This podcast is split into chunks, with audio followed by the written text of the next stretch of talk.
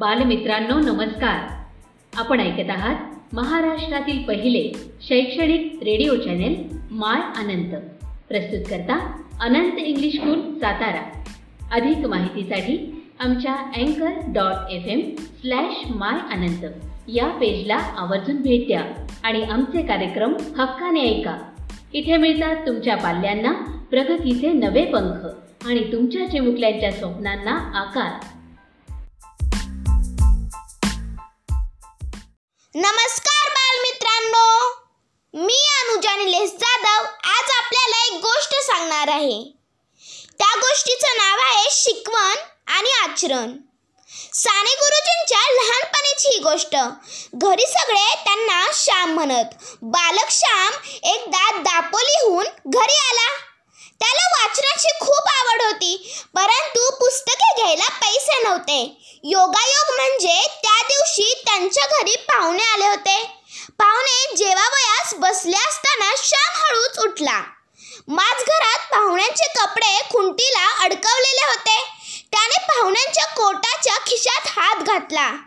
हाताला बऱ्याच नोटा लागल्या. त्यातील एक नोट त्याने हळूच काढून घेतली. पाहुण्यांचे जेवण झाल्यावर त्यांनी खुंटीवरचा कोट काढून अंगात घातला. जाता जाता मुलांच्या हातात खाऊसाठी पैसे द्यावेत. म्हणून त्यांनी नोटांचे बंडल काढले. त्यातली नोट ते मोजू लागले. दोन तीन वेळा मोजून झाल्यावर फावणे म्हणाले यात एक नोट कमी आहे. त्यावर श्यामची आई म्हणाली पुन्हा एकदा मोजून पहा. घरात कोणी पैसे घेणार नाही आणि आमचा श्याम कधी चोरी करणार नाही. त्याने जर घेतलेच असतील तर तो लगेच कबूल करील. आईचं बोलणं दाराआड उभ्या असलेल्या श्यामने ऐकलं. आपल्या आईचा आपल्यावर केवढा हा विश्वास? आणि आपण काय केले?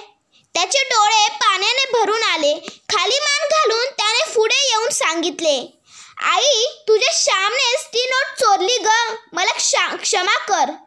पण बाळ तुला पैशाची गरज का भासली? आई म्हणाली. आई मला बाजारातून छान छान पुस्तकं आणून वाचायची होती. अरे मग त्यासाठी चोरी करायची? आणि या आधीच्या पुस्तकात चोरी कधी करू नये हे तू वाचले आहेस ना? पण त्याप्रमाणे तू वागला नाहीस. मग आणखी पुस्तकं हवीत कशाला? ही तुझी पहिली आणि शेवटची चोरी.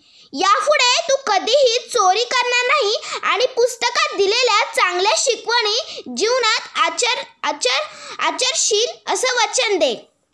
आईच्या पायावर डोकं ठेवत श्यामने आईला वचन दिलं आणि जन्मभर ते पाळलं.